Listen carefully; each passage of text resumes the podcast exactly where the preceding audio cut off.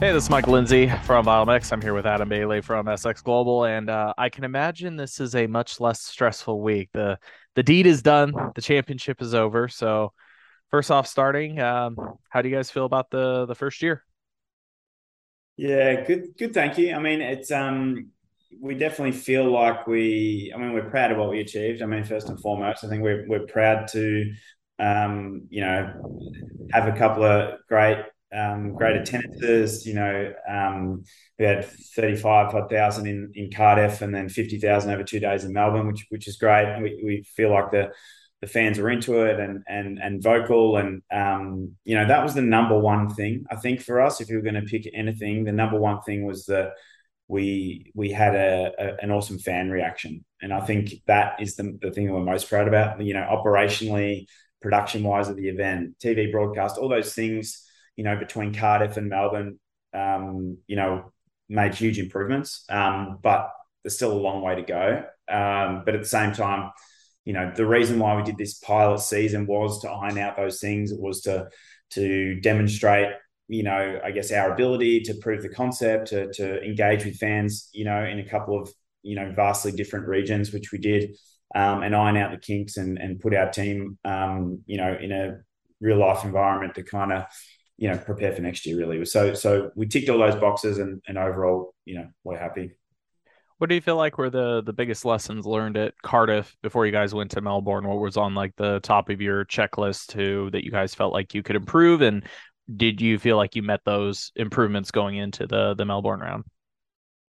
Uh, oh, God, there were so many. I think there was there was something like eighty, eighty odd, you know, really critical debrief notes that we had following Cardiff. Um mm-hmm.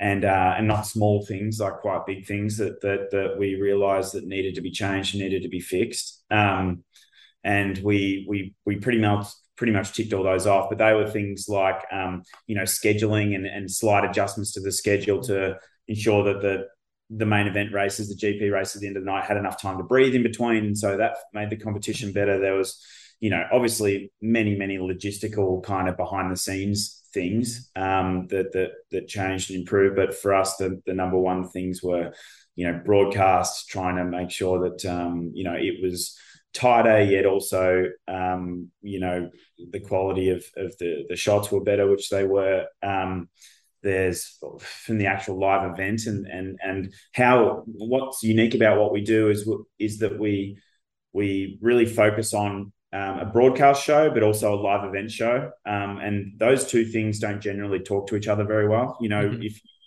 like anyone that has been to an event and seen a, a, a, a for broadcast event, um, you can really see the difference where the event is quite um, stagnant, except for when the broadcast says go, and the broadcast really controls the whole thing. Mm-hmm. Um, and, and what you see on the T V um, isn't necessarily, you know, the same entertainment package that you see on the ground. And, and what, what we, Um, try to do is manage both, which is really tough, you know, to to have a live show where people are engaged, you know, that are in the stadium um, without compromising the live broadcast, and vice versa is really is really tough balance. So we didn't always get it right. There was definitely areas where, for example, the live event for the fans was dead because you're waiting for broadcast, and and, and vice versa. There's confusion around things, you know.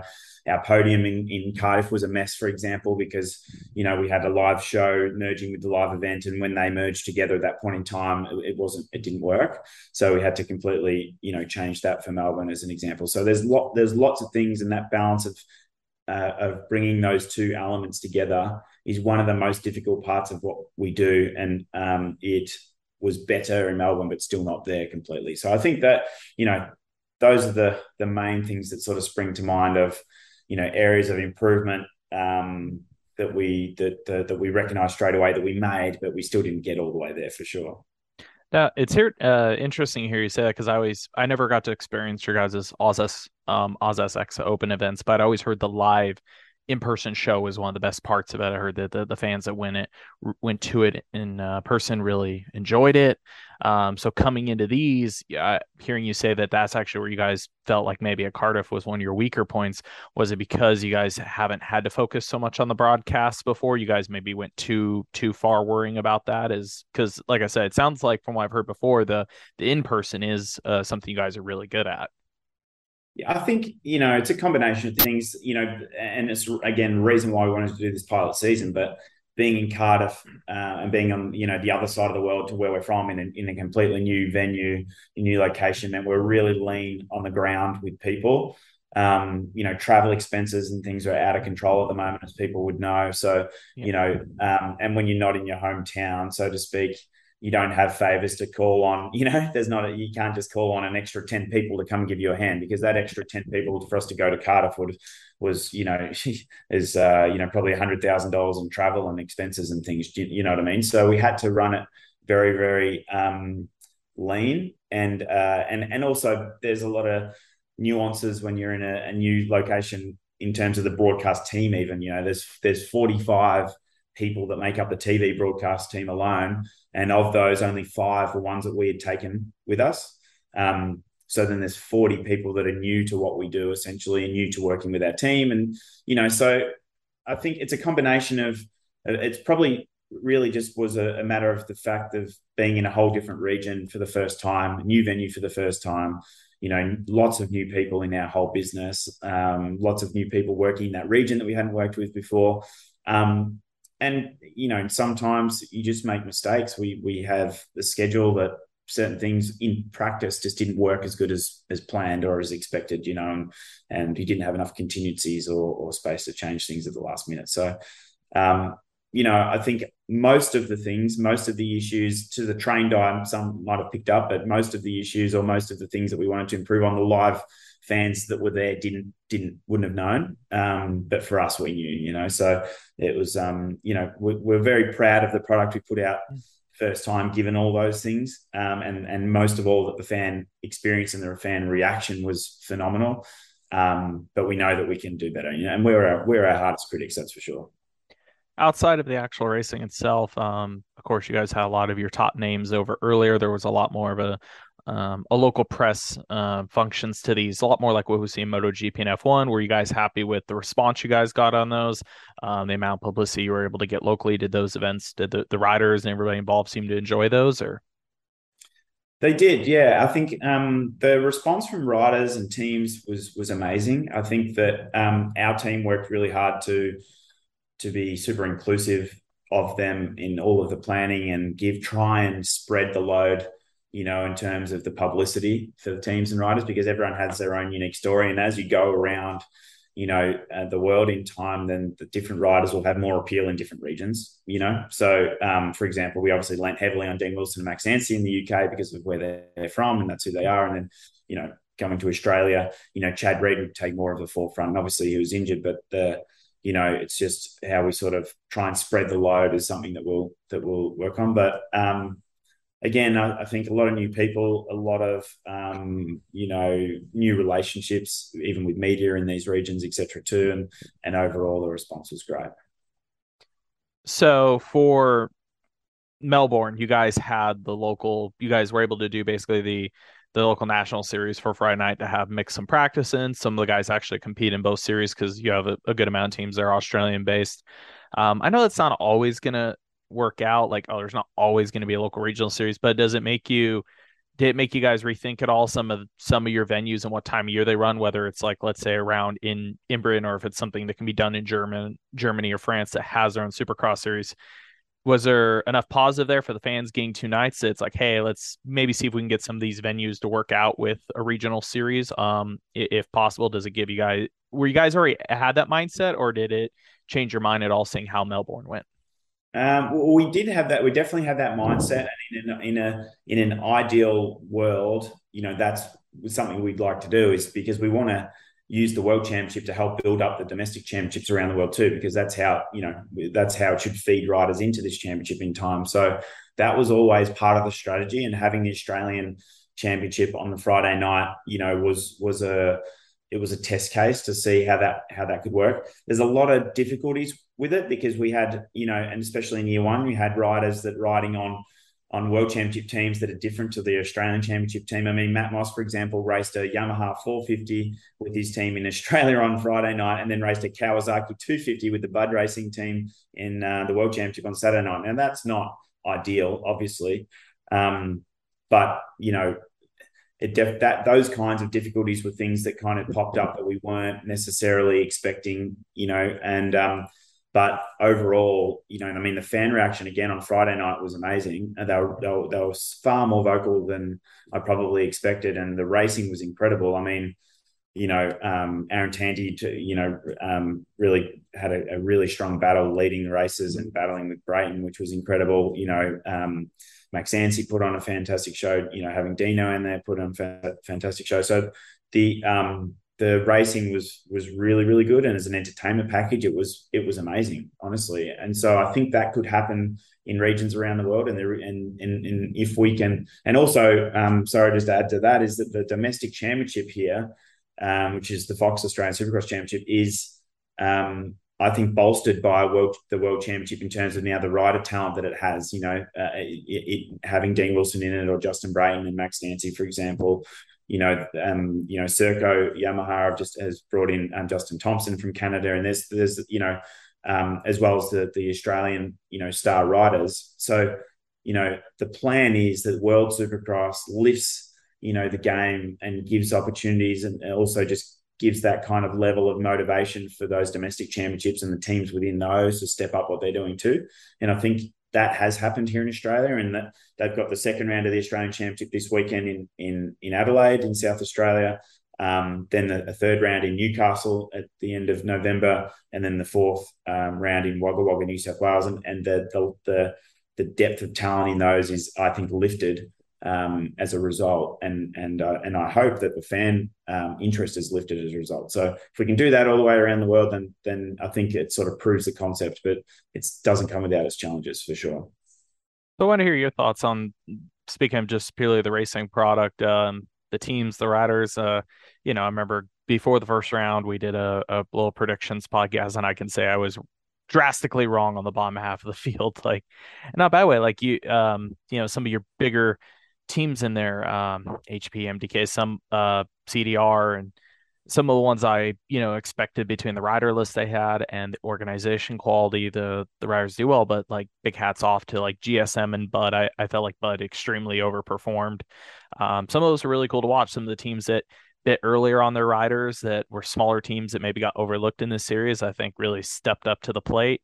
Um again, coming into this, you guys had you know a, a group of teams that were kind of all placed in, hey, it's It's a new starting point. It's an even playing field. But even with that, some of them had different past ex- racing experiences, but uh, uh, ones I wouldn't have expected to do as well as they did, did. So, I mean, for you guys, has that been a positive, showing the, from the product standpoint, like, hey, we really did start a series that kind of gave a lot of these guys a fresh start, some of these names that, you know, maybe the American crowd particularly, because they're, they're Supercross watchers, saw a lot of names beat guys they probably didn't expect, and teams do better than they expect. Yeah, totally. I, it was, we're really proud of that, because I think, you know, there was riders that, you know, performed better than expected, and it kind of, and teams performed better than expected, like you said, but it kind of, well, not kind of, it did prove the concept, which is when you take this show around the world, there's, there's quite an equalizer there, you know, um, because all of them are battling different challenges. You know, they go to a different region they've never been before. There's jet lag. There's, you know, um, they, they, they didn't practice like they do when they race in the U S. They're not able to. Their, their bikes are on the road. They're traveling. They're traveling for multiple days. Um, so, um, you know, it changes things. It means that there's a there's a, a different type of challenge that they face when they come and do World Supercross events. So, it, you know, the as I said, the jet lag and being in a completely different environment, the whole travel schedule itself, the the lack of practice in between the events, you know, it it it changes things up. And, um, and, you know, I was stoked to see some unpredictable results happen, you know, and, and, and, uh, I think that's what this championship will bring. I think it'll, it'll change things, and there'll be riders that, that perform better than expected, and others that will perform, you know, worse than expected, because it's completely different, and it's, it's a, a very different environment than what they're used to. Speaking of equalizers, um, question I was really curious to ask you after experiencing now the first two rounds is the tracks themselves. So we know going into this, you guys talked about trying to have tracks that were, I think the last time we spoke, the, the quote was something more like ninety percent of a typical Supercross, trying to get them a tick mellower, a tick safer in a way. That's always a plus and minus, because we it, to a more extreme version of that in the U S when we did our first year of Futures, where they were really taming the tracks down for the amateurs. The tracks got really fast. They're really easy, but the problem is because they were so easy, the guys, everybody was trying to find a tenth anywhere because the they were running so tight that some of the crashes end up being at times worse because the speeds were higher and they're pushing so hard. We saw a lot of really weird incidents at the races for the tracks being a tick on the mellower side. Has it made you guys look at track designs at all? Kind of like, where do you guys chalk up some of the issues? We know with, of course, with um, Grant and Reed, we're, we're technically related to their bikes, but again, for the Cup race, we had a lot of highlight moments of guys pushing on each other harder than expected. Did you, did you guys foresee that happening, or did it catch you off guard? I mean, I think, again, we just didn't know. Like, uh, you know, I think it's just a huge, you know, learning. And and you're right. I mean, it's a complete balance, which we always knew it would be, is, is of too easy. Again, as you, you're completely right in saying that this just means it pushes the speed up, and then people are, are, are, are taking even more risks to make tiny gains. So that is difficult. Um, but what I do think is that the the balance was was right, in that the racing was close and unpredictable, like we said before. Yep. And I think that was that that's the number one thing, that the, the racing and competition has to be has to be close and unpredictable. And it was that. Um, but, you know, safety wise, you know, it, it is it will be an ongoing balance, and which is why we, you know, engage Jason Baker at Dream Trust, as we just feel like he can take all that information in. You know, he wasn't at Cardiff, but was in Melbourne. He can see what happened on the track, see what happened in the, you know, in the racing, and and um and we can discuss how we continue to improve. Um, but yeah, and I think it's not that any obstacles need to be removed or drastically changed, but it's the combination of what obstacles you have and where on the track and and, and things that is the probably the, the number one thing. We just got to continue to to um, assess that each time. And I, I think it's a constant evolution. Uh, you know, it's an incredibly difficult and challenging and dangerous sport, as we know. So you're not going to eradicate injuries, but we want to give everyone the best chance of racing um, safely, but also closely. So, you know, I, I wouldn't say that we have the magic answer, and we never thought we would, but we do do want to continue to make steps. Uh, and I think that the racing, the, the crashes and the accidents that happened were part of the racing element, and not just riders trying to t- trying to um, survive the track. And that was, that was first and foremost. We wanted to remove the element of people, riders just trying to survive the track, and I think we removed that.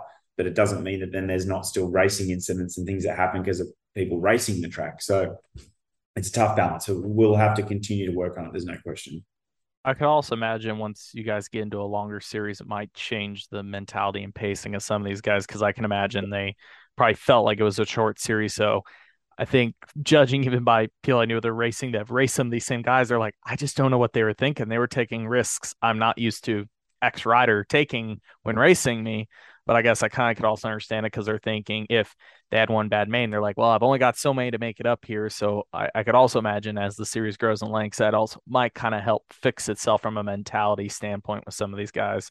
Yeah, totally. And, and and there was a lot of energy in the room. There's a lot of, the fans were really vocal, really into it. And, and you know, these are young men that uh, have a lot of testosterone, and they're hungry to win, and they wanted, wanted to make a mark, like you said, in a short championship. And, and that is, again, will be one of the things that, that uh, you know, the championship will will bring out, is the people that can play the long game, that can handle the travel, that can, you know, um, can can operate professionally in the, the the highest level for the for the whole season kind of thing. So, um, yeah, I think there was just a bit of excitement, you know, that, that needed to be tempered, perhaps.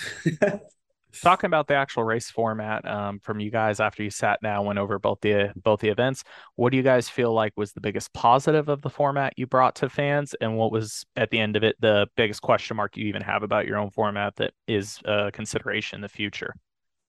Sure. Well, I mean, first and foremost, like I think from an entertainment perspective, it was great. I think like Cardiff was too tight, and we recognize that, because whilst the racing was close, um, there wasn't enough time to tell the stories and bring the crowd up to speed with where, where the racing is at, and to build, you know, tension throughout the night to, to the to the end, which is really key. Um, we had that a lot better in, in Melbourne, and and um, you know, I think it worked well. I mean, it it's, it helped that Kenny got a flat tire, which none of us expected, and and that added to the whole tension um, and and um, excitement of the whole thing. So there's there was some really cool storylines that came out of it. Um, But I think, you know, there's there's merit to you know, do we need more time still before that last one? You know, there's been ideas thrown around about the, you know, maybe the last race of the three isn't back to back and they interchange between the two to give even more time, you know, to build some of the storylines. And those are, those are the kinds of things that we'll, we'll throw around, um, you know, between us, and, and, and maybe we'll test, test, um, you know, in, in the new year. But I think overall the racing was great. And from an entertainment perspective, it was great. So I think the format's really worked. Um, can they be improved upon? Yes, I'm sure that they can, for sure too. So um, there was no huge runaway runaway wins, which I thought again was was what we're aiming to to achieve, and the fans were, you know, literally on their feet, you know, at the end, you know, multiple races, you know. So I thought um, that was a good thing. Any chance of a S X two Super Pole? I know personally, I've always been a big fan of the Super Poles, so uh, I would definitely love to see the two the two fifty guys get it too. Yeah, I mean, definitely that that that that's something that we'll throw around for sure. I think, um, I mean, I agree. I think it's good. I, I really love that element. I really enjoy as a as a hardcore fan watching them on the track and by themselves, and to see what they do and how they do it. And and and it's really cool and blows my mind every time that when you see riders do new obstacles during their Super Bowl lap, or trying something that they hadn't done all night. You know, you, you know, um, Josh Hill doing the quad at the in uh, in Cardiff, and then, you know, Kenny follows and does the quad, and they, which they hadn't done, you know. I thought that was really, really cool. And those are really exciting, you know, elements that, that, um, that the Super Pole brings out. So yeah, I, I think we'd definitely be open to having the S X two class do it as well, if we can fit it from a scheduling perspective. But um, cause yeah, I, I agree. I think that that was definitely a great success. I think it's a real cool from being somebody that's worked on team and work with suspension, like, team mechanics, uh, crew chiefs, those kind of guys get to experience that. They go to test tracks and they watch their one guy hit heaters, hit sections perfect. And it's really cool to watch the nuances of if they hit everything perfect, what they do on the bike, the kind of stuff you don't have the time to watch when there's a lot of guys on track and there's a lot going on. Um, again, if you're somebody on teams, you, you get to experience it day in and day out, but something a fan doesn't get to see. And it is, you know, it's so many guys using a track to just watch one guy in the moment go at mm. it is uh, it's pretty cool to watch. Like I said, there's a lot of little things you pick up that you normally just wouldn't get the time to recognize and and see. Totally. And and like hear the bike, you know, you can, when you when you can hear someone's bike, you can really learn a lot about what they're doing and how they're doing and how they're riding the bike. And, you know, as a as a racer and a, and a hardcore fan like yourself, it, that's really really interesting. I found, I find that cool to be able to really hear what they're doing and how they're riding the bike at the time. Whereas when there's, you know, twenty guys out there, you just can't, you, you really don't know what they're doing in that, in that sense. So it adds a whole nother kind of dimension really to how much you can understand the way they're riding the track, which I think is cool too. Uh, something I was really curious about with the point structures that you guys did, actually paying points per main. Um, I thought about, so say we go to ten rounds next year or something like that, that technically means we're basically racing in from a point standpoint. You're basically awarding thirty main events um, of points. Uh, say we have a situation, Ken Roxon decides to race um, again next year, the whole season, somebody of a really big caliber that could potentially run away with a championship. After, it's kind of weird because definitely there was a lot of chaos between the two rounds, a lot of up and down. So nobody really got these big points hauls, but has it crossed your guys' mind at all? Like, Hmm, What if, what if somebody went on a tear here? Could they wrap up the championship by like main eighteen or nineteen or twenty of the year? Like if, if they just start raking out those wins, is it, is that something that's under, have you guys considered the point structure at all? Or it kind of where this is only two rounds, will you guys just see kind of how it works next year in a longer series um, before further making any changes in that sense? Yeah, I think, um, you know, it was a no-brainer given how short this year's series was. You know, I mean, um, barely a series, but, you know, to, to is really, really short. So to have six point scoring races, you know, over the two events, I thought, you know, was super important. Um, you know, I think that we would have to trial it over. I don't think we'd want make drastic changes on things like that until we've gone through a full series and see whether it does or doesn't work, because this kind of equal argument to say, well, um, someone could go on a tear, but also you've still got to have three races each time, and they'd have to go on a, an enormous tear. And then there's, if they miss a race or miss two races, someone else can do the same thing in reverse kind of thing. So, um, yeah, I really don't know. I think that's what's exciting about it. It's unpredictable. I, I really don't know how it'll, how it'll pan out, I think. Um, and, and we want to be different. We, we, we're liking kind of pushing the pushing the um, the envelope and trialing it out. And I think it I think uh, at this point in time, it, it you know this this year proved that it worked well. We ca- you know came into that very last moto, the last um, G P race out of six, with three people really having a good chance at winning the, the title, um, which is which is cool. So, and there was literally only a couple of points in it. So I think, you know, how that'll pan out over a longer series, I think we'll we'll we'll we'll see next year and then go from there.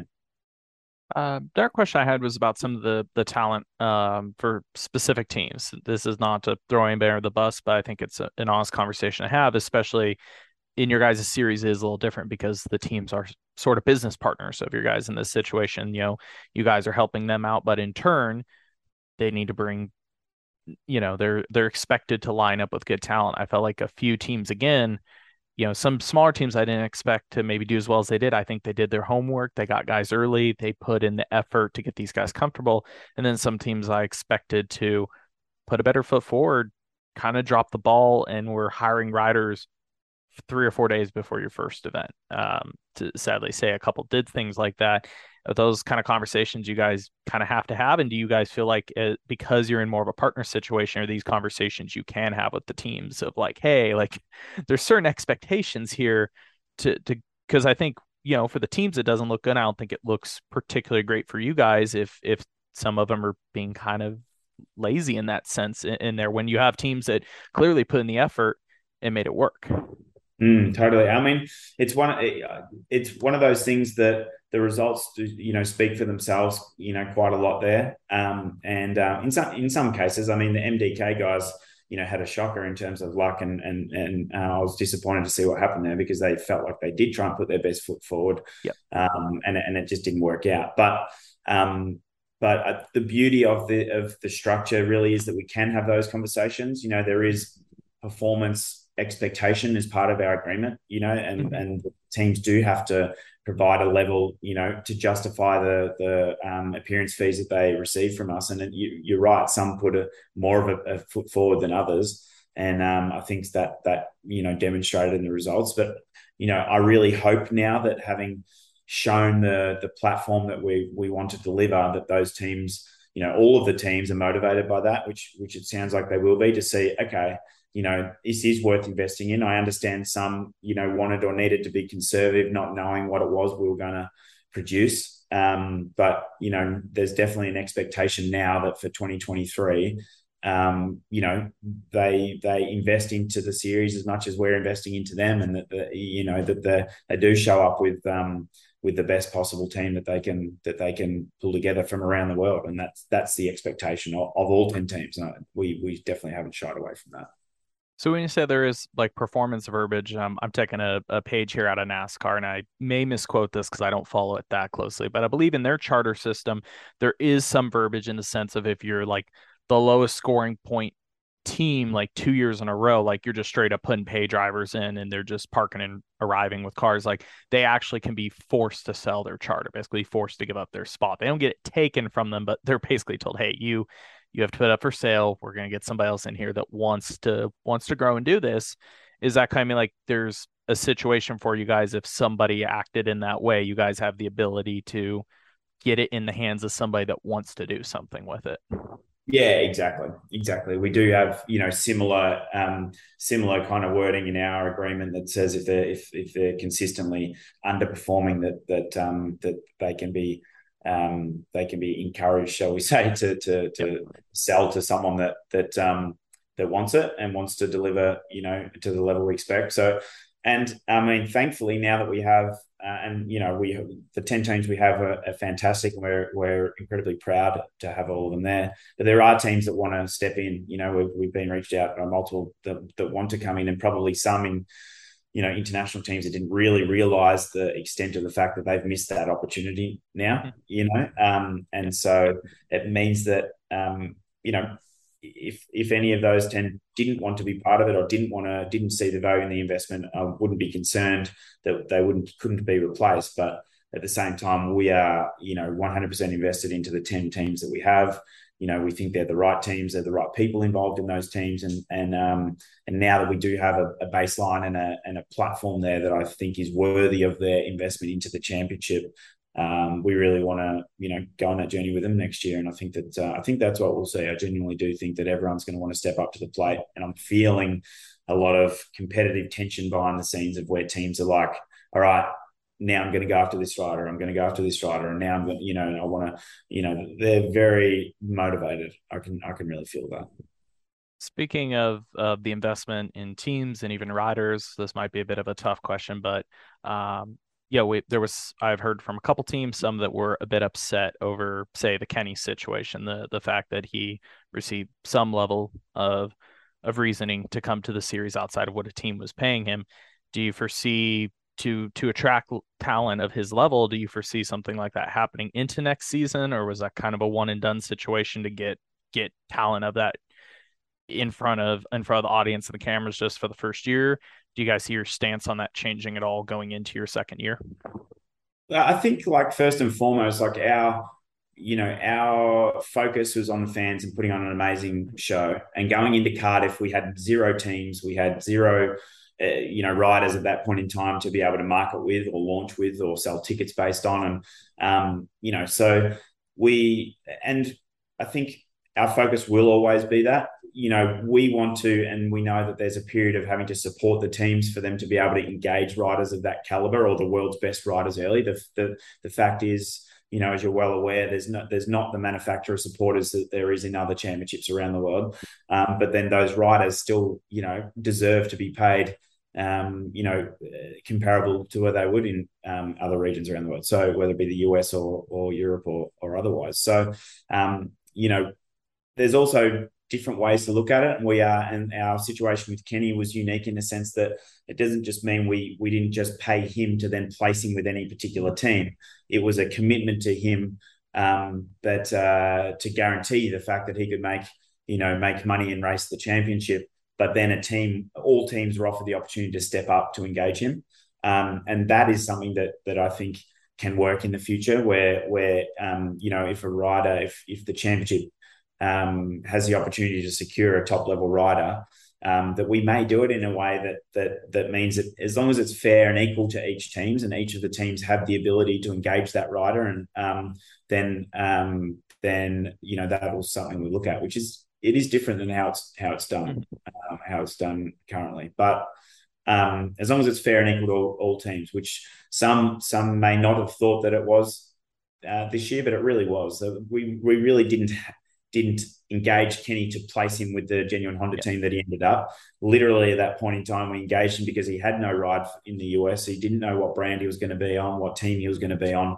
And, and we, we really wanted to promote the series with him. So we engaged him um, and then offered the teams the opportunity to, to take over that engagement, I guess. And, and that's what ended up happening with Genuine Honda. And, and, it, and it worked out. Um, it worked out well. So I think it's a case by case. You know, I, I wouldn't say that, Um, we're fixed on any certain yes or no, we'll never do that again or anything along those lines. But I think, you know, for this to be successful, we've got to think, um, you know, outside the box, and we've got to be innovative. And, and um, you know, we need and want some of the best riders in the world, and um, all of the best riders of the world in time. So how we continue to to make that happen, um, you know, nothing's off the table, I guess. Um, looking forward into next year, Um, when do you think we will see a public announcement on supposed rounds, venues, some sort of rough schedule? Um, you know, what what's kind of your guys' goals for venue or for round quantity next year and things of that nature? Yeah, um, we're looking at six to eight rounds and hoping to announce at the end of November, by the end of November. Um, we're in final negotiations with venue contracts, with um, promoter agreements, and all of that stuff is happening now. Like, as far as venues and dates for a lot of those, they won't change. It's kind of like the dates are locked and the venues are locked, but you know, you don't want to go public on those kinds of things until until contracts are signed, because um, anything can happen, you know. Um, and and we've seen, you know, the the risk of things being leaked when that aren't necessarily ready to be to be spoken about, and and um, and when things change, it can it can do more harm than good. So um, we think by the end of November is realistic though, and, and things are traveling really really well. I mean, the great news is um, there's a lot of interest. I think, you know, we've always had a lot of interest in terms of promoters and venues and government partners and things around the world wanting, or interested, I should say, Um, but fo- immediately following Cardiff, that accelerated. And then obviously following Melbourne on the weekend, that accelerated another level again, um, you know, because, again, proof of concept. People saw the fans. They saw, you know, um, you know, thirty-five thousand people in Cardiff, fifty thousand over two days in Melbourne. You know, it becomes more real. Um, whereas before, you know, we were selling a selling a uh, a deck, you know, and when you, as you know, a, de- a deck versus proof of concept are two completely different things. So yeah. talk, talk one, is um, one thing, action's a, a whole nother. So I imagine it's made those exactly. conversations a lot more simple. I mean, there's still still tough parts to talk about, but now it's you're it's not all having to explain to them, hey, like, this is what it didn't look like. Here, here's what it looked like. Now you can see it, you can feel it, you could touch it, you you've maybe gone and experienced it. There's still a level of conversation after that, but I'm sure that is to an yeah. extent making your guys' job a little bit easier going forward. Oh, big time. And data, you know, I mean, we had we had nothing really. You know, we had previous history from events in twenty nineteen being the last one that we'd had in, in Melbourne with the O Z X Open. And you know, but people want data. They want to have real sales metrics. They want to have real audience data, the real um, profiling, and, and and to be able to develop a business case, you know, and, and um, you know, and and just prove ourselves. You know, we understood that. Um, you know, you've got to, you've got to, yeah, like I said, talk is cheap. You know, and and this we're gonna, we're gonna, we're gonna. You know, that was probably what was what was. getting annoying and getting tiring, is talking about something and not actually having actually delivered it. And I think that was the what was the most important about getting this season season and getting these events done, was to to to not be talking about it. If we were still talking about it going into next July when the season will start, you know, I mean, people would still be hanging back waiting to see, will we actually run an event? And can we actually run an event? Will it actually get off the ground? You know, and I think I think now hopefully that that uh those sort of messages are gone and we can move forward. Speaking of data and just experiencing it, so one, I'm really curious of um, being a U S fan. We have plenty of people. Yeah, they may only go to one Supercross a year, but because it's been available for years, maybe they've been going to the same Supercross for ten, fifteen years or something, or they get to go to a couple a year. You know, I understand you have your your F N A C fans that no matter whatever year are going to buy a T-shirt. They're gonna they're gonna stand in the autograph lines. They're gonna be a little bit more engaged.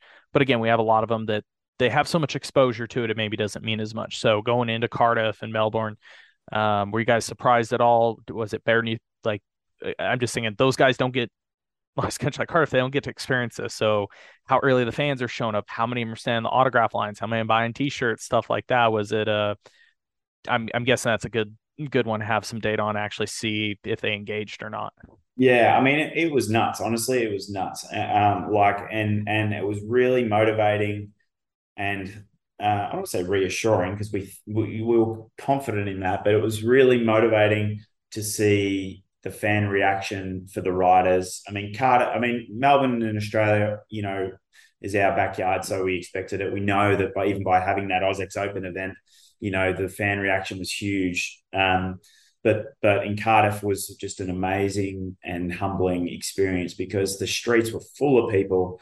They're blowing the air horns like they do at European events. They're the you know they were the, the bars were full. You know, by lunchtime, people were were so into it. The autograph line completely blew out and caught us by surprise. And, you know, it it it um it actually turned into a sort of operational nightmare because there were so many people.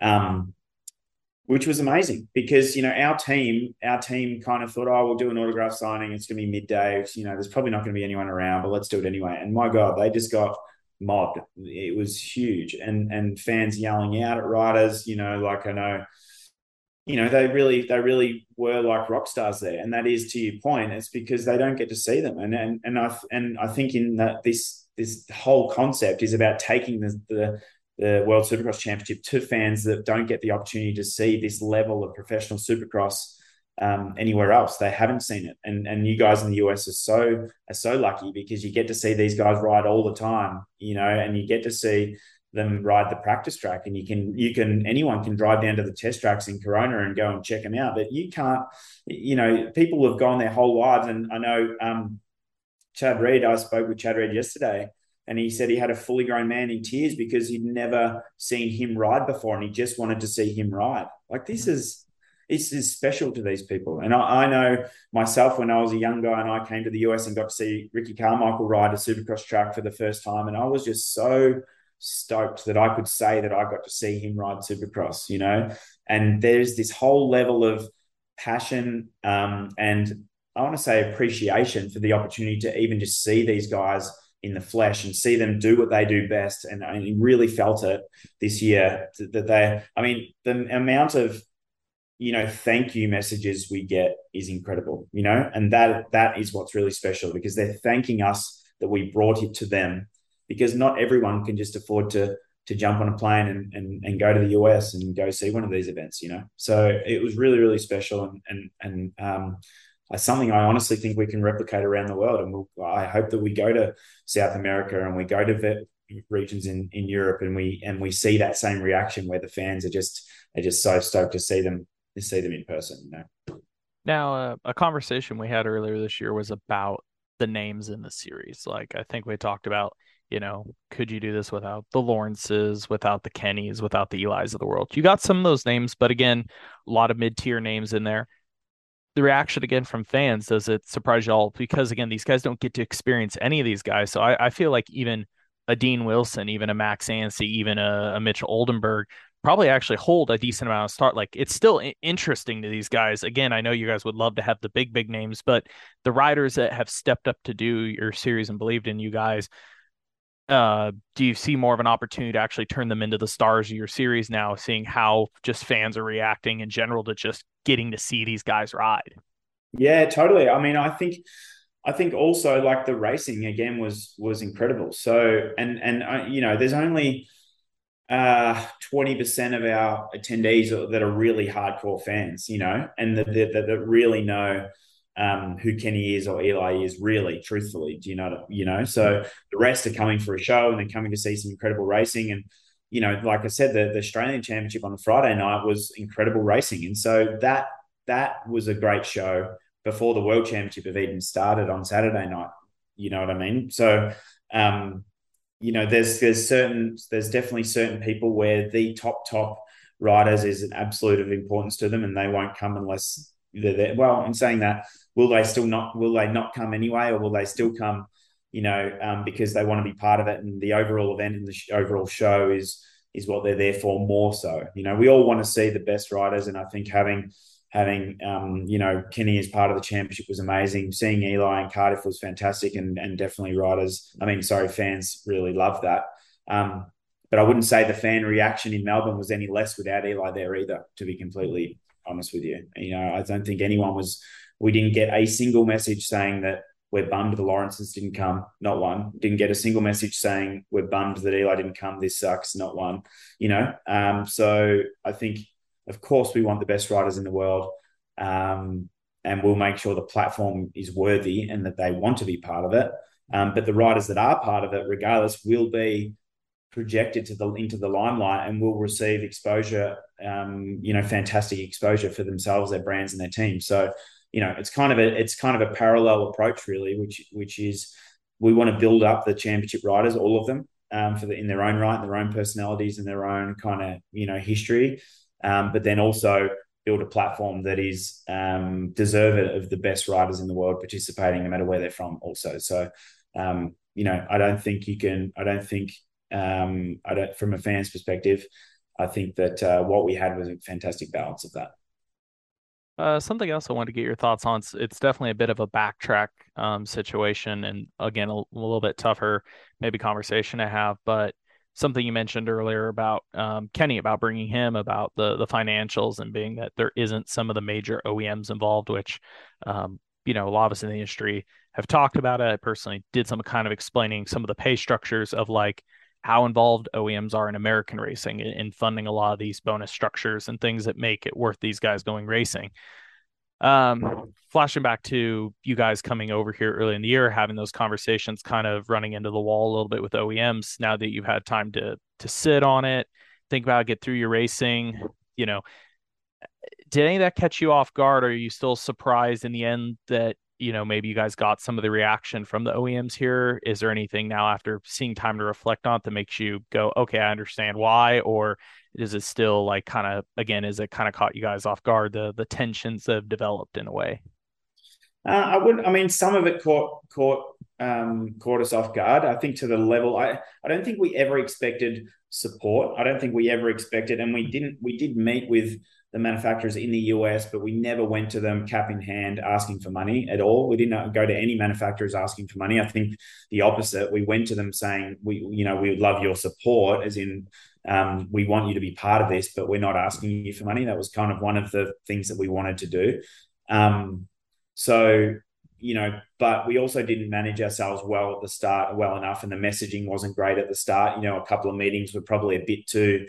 Uh, from our side, too brash, and I think you know, I, I think that you know, um, we could have handled it better, you know. And I think definitely if we were to have our time again, would be, you know, um, I don't know, coming across a little bit differently or a bit more humbly. I mean, I, I don't think that um, it was ever our intention to come across as big shots, that's for sure. Mm-hmm. Um, but the reality of it is, we did come in to and and, um, and announce that we're going to do a world championship. You know um, that we have a, a you know a large international investor, and we did you know announce that, and so there kind of became this kind of big shot mentality, which that kind of took me by surprise because I'm a I'm a racer. I grew up racing myself. Like I, I'm a privateer racer here in Australia that that have been able to create a career in. in running events in motocross and supercross and managing riders, and I've done T V announcing and done all the shitty jobs along the way to be in the position that I'm yeah in, in the to be in.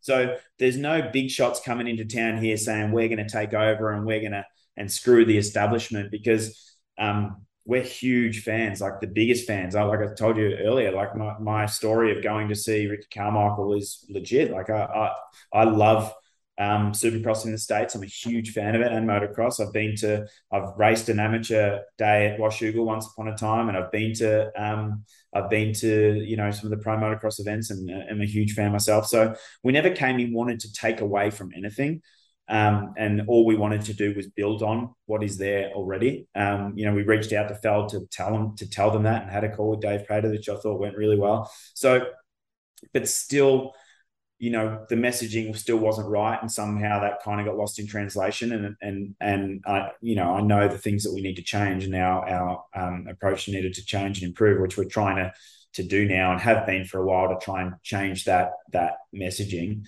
um, because that is the truth. We're not here to take away from anything. We we think the sport's incredible. We're huge fans of what happens in the States. We just want to build on it and take it around the world. That, that's that's the that's the truth of it. So. Um, and as when it came to the manufacturers, you know, or the distributors in the States, you know, again, we didn't expect them to to help us, because we know that Feld had wanted to go internationally before and they'd said no, because they sell bikes in the U S, and it makes complete sense that they would focus on selling bikes in the U S. That is got to be their focus, and they it would be remiss to expect anything other than that. Um, but I also didn't expect the the pushback and the You know, I think there was a point where it's gone beyond looking after the best interests of their own racing in the States and and and trying to block us out of principle, and and that was disappointing, because I think all of that, the only thing that that did is is is put up barriers for the fans and those riders. There's riders that lost. There's hundreds of thousands of dollars that would have gone to to to riders that didn't go to riders because of that situation. You know, a lot of top riders missed out on a lot of money, um, and fans missed out on seeing riders they really wanted to see. So that was the part that was disappointing, because I felt like, hey, now you're you're out of principle wanting to stop us, even though we're not trying to get in the way, or, or what we're wanting to do is build on the sport and invest into the sport. Um, but but it's the move is at the de- detriment of fans and the riders themselves, which is the two of the three things that we're trying to build, you know, and, and it didn't hurt us, it hurt them, you know, and so, you know, that I'd like to change. I hope that we can change it to the point where it is just business. If something can't work, you know, if a team in the U S has to protect their asset because they've got something on or another event on, I completely get that and understand that. Um, but as long as it, you know, the conversation remains focused on that and business, not a kind of mentality of we got to stop these guys because they're trying to take everything away from us, because that's just not the truth. So it's kind of a, a multi-part question. I could see the answer landing somewhere kind of in the middle, but um, so those, those conversations, it kind of circles back also to what I said earlier. You have these this group of riders that are now with you guys are really excited about, like, I think I've talked to, just seen some interviews and talked to some of these guys, like a, a Shane McElrath and a Joey Savacci. I know those two really enjoyed the series. I know even talking towards U S, it seems like they're really focused on a deal that will allow them still to race with you guys next year. So you have riders, um, again, that are committed, that can be the star of your series. You've seen the reaction that, yes, the big names are important, but at the same time, people are pretty excited to see these dudes in general. So my, my question really is, is kind of as it goes forward, do you see your guys self in a situation where it's like, okay, let's just take a step back and focus on our product and making the riders happy and the fans happy. And eventually, if the O E Ms want to come, cool. Or do you still feel like there's a part of you that's like, man, we want to circle back with them in a year or two and you want to try to draw them? Do you feel like you're going to have to still talk to them and draw them in? Or is it kind of more like, nah, we'll just do our thing. And, you know, if we do a good product, they'll come. Uh, it's mostly the, it's mostly the former. It's mostly us just focusing on the product. I mean, mostly because we feel like, and we have always felt, if we produce a, a product worthy and, and give the global exposure that we that we promise, and that the the sport is, you know, that we have, you know, packed packed fans around the world, and, and and the fan reaction is strong, and that the fans want to see Supercross around the world the way we think that they will, um, and that it's worthy of the manufacturers wanting to support the teams that are involved in there because they want to win it. Um, that's our number one thing. It's kind of like, you know, we don't, we never wanted to kind of beg them to come in unless they see genuine value in what we're doing. And so that's our number one thing, is to build value in what we're doing so that those, so that those teams and riders uh, projected around the world, so that the championship is worthy of being a genuine, authentic global world championship. Um, and then I think, you know, competition and the way these brands work is that they'll want to step in and they'll want to win and they'll want to, you know, increase their level of support to make sure they win that. So, Um, and also on the flip side, it doesn't mean that we don't want to have great relationships with the manufacturers, because we absolutely do. And, and um, you know, uh, you know, we, we, we want them to, to feel that we're approachable, and we want to feel in a cohesive kind of relationship with them, whether they are or not involved in the championship. And I, I like to think, you know, this, I mean, this year, you know, to clarify, I mean, Honda sponsored both of our events in, in the U K and in Australia. They, they're, they're one, a great sponsor of ours. Yamaha sponsored in Australia as well. K T M sponsored in Australia as well. So, you know, we actually have a fantastic relationship with the manufacturers. Um, it was just the U S arms of those manufacturers that were really, you know, against what we were trying to do, because I think that, you know, there's a misconception about us wanting to take away from what is happening in the U S, which which that is what we would like to, that relationship is what we'd like to repair. We just want it to be, you know, clear that what we're trying to do is build on the sport. We're investing millions of dollars to growing the sport around the world. Um, we don't want to take away from what happens in the U S one bit. One other thing I wanted to talk about from a, a clarification standpoint was uh, this was a personal opinion of mine of watching um, the first race is is coming in. The announcing side is, you know, the the pres the the perception of where, where you guys stand with what the series is and what it is to the history of what exists. So it, it comes in right off the bat that we've got, you know, Ralph Shaheen. This is the first ever World Supercross Championship that's ever happened. And then turns around immediately goes, this is Jeff Emig, the nineteen ninety-six F I M World Supercross Champion. And mm-hmm. I felt like on that, that first broadcast for the first bit, there was a lot of back and forth where it'd be like, this is the first ever World Supercross Championship heat race winner, but it's Justin Bray, this is Justin Brayton eighteenth heat race win. Towards mm-hmm. the end of the show, they definitely circled back and they kind of covered over, well, there was, you know, F I M has been this before and transferred over. Um, for you guys internally, has that been kind of a, a hard issue to how do we present the series? Where do we stand on what it is now and what, what existed before, what it means to it? Is that something you guys have kind of found a path on on how to present it to the fans, or is that something you guys are still kind of working through? I think uh, that was more of a communication internally and, and getting everyone on board on the way we want to want to speak. And I mean, because we do want to celebrate previous world champions. I mean, absolutely. I mean, our original hype reels, you know, showed a lot of the the previous, you know, world champions, and um and um and so we definitely wanted to celebrate the previous champions and the previous results and all of those things, regardless of who the previous promoter is in Feld. That was never, you know, we didn't want to ignore the history, ignore the past. Um, And, but really the message is this is the first time the World Championship is going to go around the world, and that's something that we're really proud of, and that's something that we're excited by, and that's one of our major points of difference. So we definitely want to celebrate that, but without, you know, taking away from the fact that there has been fantastic world champions for a number of years, you know, um, racing in the U S. And so it's a balance that we probably didn't strike completely right, but the The real answer is we want to do both. We want to celebrate the fact that these world champions, and the, the world championship has been a, a fantastic world championship held within the, the United States for a long period of time. Those riders well and truly deserve those accolades that they've they've received. Um, but what we're doing is new, because we're going around the world, and it's the part of us not, you know, wanting to take away from what's been done in the U S, because we're not. We want to celebrate it, um, but also celebrate the fact that we're going around the world. So it is a it is a um, you know, it's difficult to get all that messaging right. And I think, you know, it's more about that and just teething of the messaging and how it's presented, as opposed to, you know, um, con- confusion as to how we want to present. I think it's really clear. We want to celebrate, celebrate the past champions and the, and the world championship that has been for a number of years, again, racing in the United States. Um, but we want to take that thing around the world now, and, and, and we want to celebrate that too. So speaking of, you know, my perspective watching the show, something I was genuinely pretty excited about was some of the difference in the broadcasts. I know you guys are still going to work some, through some issues with the onboard cameras. The first race, some of them didn't work as well. It looked like placements, some things worked better for round two. Um, one I was genuinely very happy to see was, because you see it in MotoGP, you see it in F one, uh, fast lap times, segment times that actually update green, green, purple, like segment centers. That is the most, it sounds like the most basic thing, but I freaking love that, again, coming from F one and uh, being a huge F one fan, being able to watch actual time qualifying and be excited, because you can follow a guy through the lap and be like, oh, he's up, he's up in two sectors. Like, he has a shot at this. Um, so me personally, it's a small thing, but that was actually one of the things I enjoyed the most uh, about the broadcast. Um, for yourself, with some of the things you guys try to implement, Uh, what were you excited about that you guys brought to the the broadcast side to the viewer? Um, it's a great, it's a fantastic question. I mean, I love some of the angles in Melbourne. Like, you know, I thought I thought the Cardiff broadcast was okay, but we had a lot of areas that we, you know, straight away we wanted to improve on. You know, there's no question.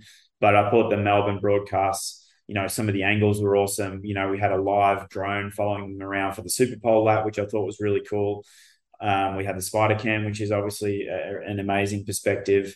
Um, the onboard stuff, I, I, you know, is really, really cool, and, and it's unique, but it needs fine tuning. And it's, uh, you know, as a as a rider, you know, you want to see the rider's eye view, um, you know, which is hard to achieve, you know, um, it, because there's a whole level of complication to mount live cameras on anything, but let alone if you're trying to put cameras on helmets and, you know, or on riders and things like that. So, which we obviously hadn't, haven't, um, you know, worked through yet. Um, so, you know, there's a lot of area, area to improve on that side of things for sure. There's no question. Um, but yeah, I think just overall what I was most proud of, proud of was the improvement from Cardiff to Melbourne.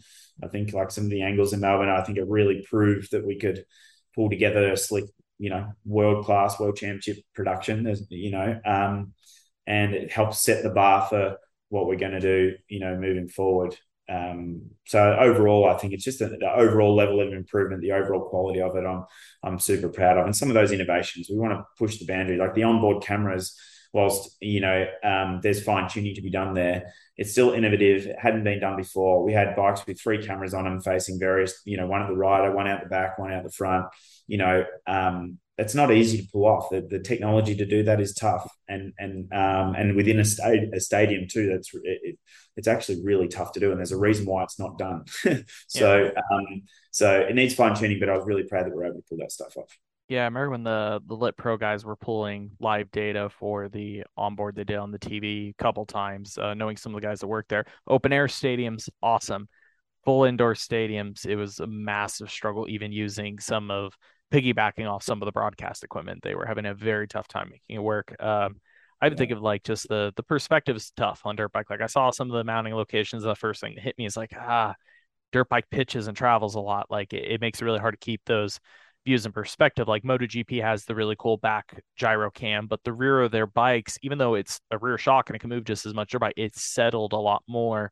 So their, their view's a little bit easier to work with. And uh, even I think of like uh, Formula One's always had the the one up above the roll hoop for a long, long time. even this year, they finally got one. They somehow got it in the helmets through the visor view. And it's, it's amazing. Again, that difference in mm. six, you know, ten, twelve inches of perspective, how much gnarlier that view is when you finally hit the right view. It is, it's truly a pretty cool uh, viewing experience. Yeah, absolutely. And, and yeah, and we'll, we'll continue to investigate all, all opportunities along that line to bring a whole different viewer experience. You know, it's super, super important. It's really high on the, on the agenda. And, um, but it is difficult. It's challenging, you know, like, and we're not going to get it right first time every time. And, and, um, but that's the, the whole reason for innovating, right? It's going to, it's going to, um, it's going to be a challenge. Nice. So, uh, yeah, we had a couple events, even, even saying all that, I imagine it's nice to get them over with, but I'm sure you guys would love to have a couple more to, again, just trial things. Um, I guess that's the beauty is of, of a series as new is, uh, I think here on the U S side, we struggle with this a lot. I, I have these conversations with people about, about our series, whether it's Supercross or Motocross. And I understand it. Motocross, there's a lot of history to it. There's a lot of attachment because a lot of people grow up doing it. So there's a certain, like, let's not mess with the formats. It has legacy. Um, I've always viewed U S Supercross like this, but a lot of people still don't, is it is sort of a show. It is a way to propel riders to a greater viewership, to try to make the money, to try to grow the sport. But people get really hung up on, well, you can't cut down that main. That's just not hardcore enough, or this or that. That's just not how guys do it. I'm like, when did any of us line up and ever do it? I rolled around a Supercross track a couple times, tried to double some stuff. It didn't work out so well. Um, so I, I do appreciate, like, you know, I kind of hope going in next year, even though you guys are going to hit a longer championship, there's still that opportunity to try stuff. Because again, you guys are, you're in a new, new state. Like you, you're not locked into this. Oh, we have all this legacy, this way that it has to be done. There's all that room still to grow and figure out how to actually propel this to to the highest heights possible. Yeah, totally. And that is the risk, right? Because you try something that doesn't work, you get you get slammed for it. But you, if you don't try anything, then you never you never move forward and you don't innovate, and we become stale before you start. So you got to, you know, I guess there's a level of risks to take, you know, like in ten, in trying these things. I mean, doing the series in the first place is the ultimate level of that. But, you know, trying onboard cameras and trying them, and, you know, hardcore and trying different formats. And like you said, hardcore fans will will uh, will slam you if it's not. Yeah, well, some will slam you regardless, because that's just the sort of nature of of fans, and that's all fine. But um, but you're not going to win it every time. And I think that I think that what we have to do, and what we you know, it's important for us, is to just kind of own it when we try something and it doesn't work, and just go, you know what, we tried it, didn't work, or we had to improve, or what, you know, um, but not lose that spirit of trying things and trying to innovate. And I think that that'll be the balance for us moving forward, is because, you know, you want to continually push the boundaries, but you, you, you never want to disengage the hardcore fans either, because, you know, um, they're like you and I, they're the ones that they, they're going to come along, and they, they're your friends in this whole thing. So it's a balance. You bring in new, bring in new fans, but don't disengage the old ones. And um, and I think that it'll be a, a constant kind of, we'll have to check ourselves all the time to be like, hey, are we pushing the boundary for the sake of it, or is this actually going to be better for the fan experience? And I think as long as you're constantly asking yourself that um, and doing it for the right reasons, then you can own it, whether it goes well or not, you know? So my last question before we get out of here, it's a very current thing um, after the race. It's all the talk this week, is the Justin Bray and Vince Freeze incident. Um, especially as if, you know, what J B has been talking about publicly is more true with, with the accusation of Vince potentially bribing somebody to take him out. Like, this gets to a pretty extreme case from your guys' standpoint on the promoter side. Like, does this become something that becomes investigated? Like, has this circulated your guys' office much this week on what the heck to do about that situation? Yeah. I mean, I, I'm, I'm blown away by, you know, by that. I mean, um, yeah, I had no idea until yesterday that that, that was even um, that J B was was was saying that, and and I'm I'm a I'm a huge J B fan. Obviously, I think he's one of the most well, straight up great guys in the it, world. So. And it's shocking to me because like I there's stuff that's happened in J B's career with past teams and stuff. He's not the kind of guy to go out there. Like he's he's probably stayed minced words on things. I'm surprised the man will stay like silent on. So when he's the kind of guy that comes out and is that aggressive, like this freaking happened, and I'm talking about it, that really makes me like, you know, it, it, at the end of the day, got to invest, got to figure it out. If if everything is totally lines up and it's true, but J B's kind of one of those guys that doesn't cry wolf and doesn't bring up issues very often. No, no, but I would just be, I'd, I'd personally be so surprised. I mean, I got to spend some time with Vince. I, I found him to be a really nice, polite, yep. great guy. Honestly, like I, I feel like you know, I know some of the, the stuff he, you know, the way he rides on the track that isn't always well received, but as a person, I found him to be a really respectful, good person.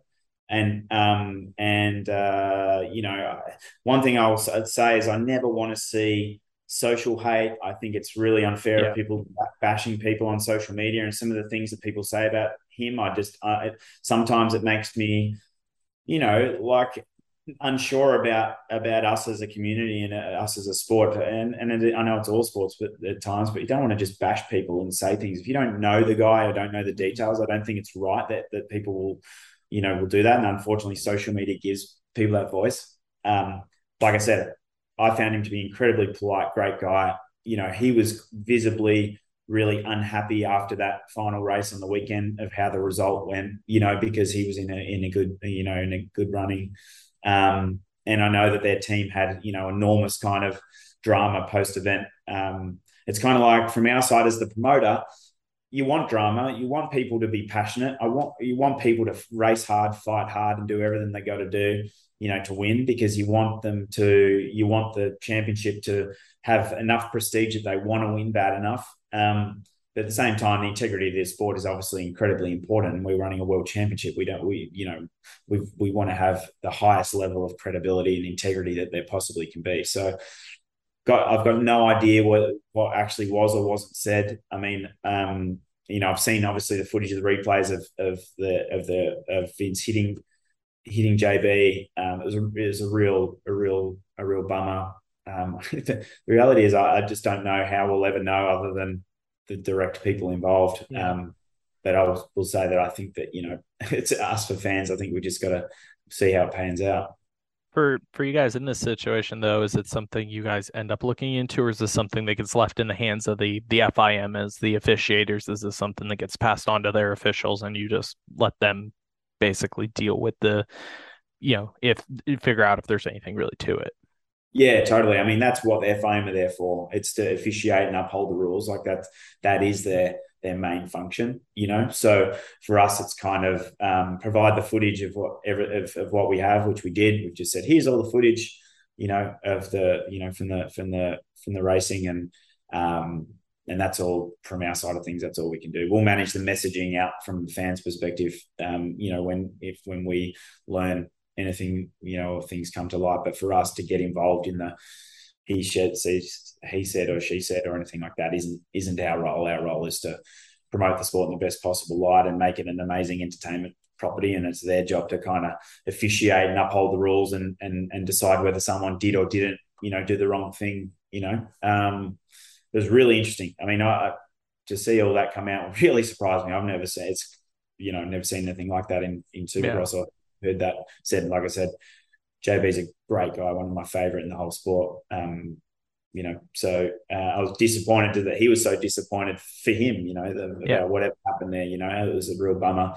And I was equally bummed in a way for Vince, because, um, because I did find him to be a good guy. And I'm like, man, why did, you know, like you've, he's going to get a, get, get a really bad rap um, for, for whatever has happened here. And, and um, you know, uh, I think, like I said, as long as it stays sort of sporting and, you know, above board and not sort of like bullying and, and social hate, then then we'll just we'll let it pan out and see what happens.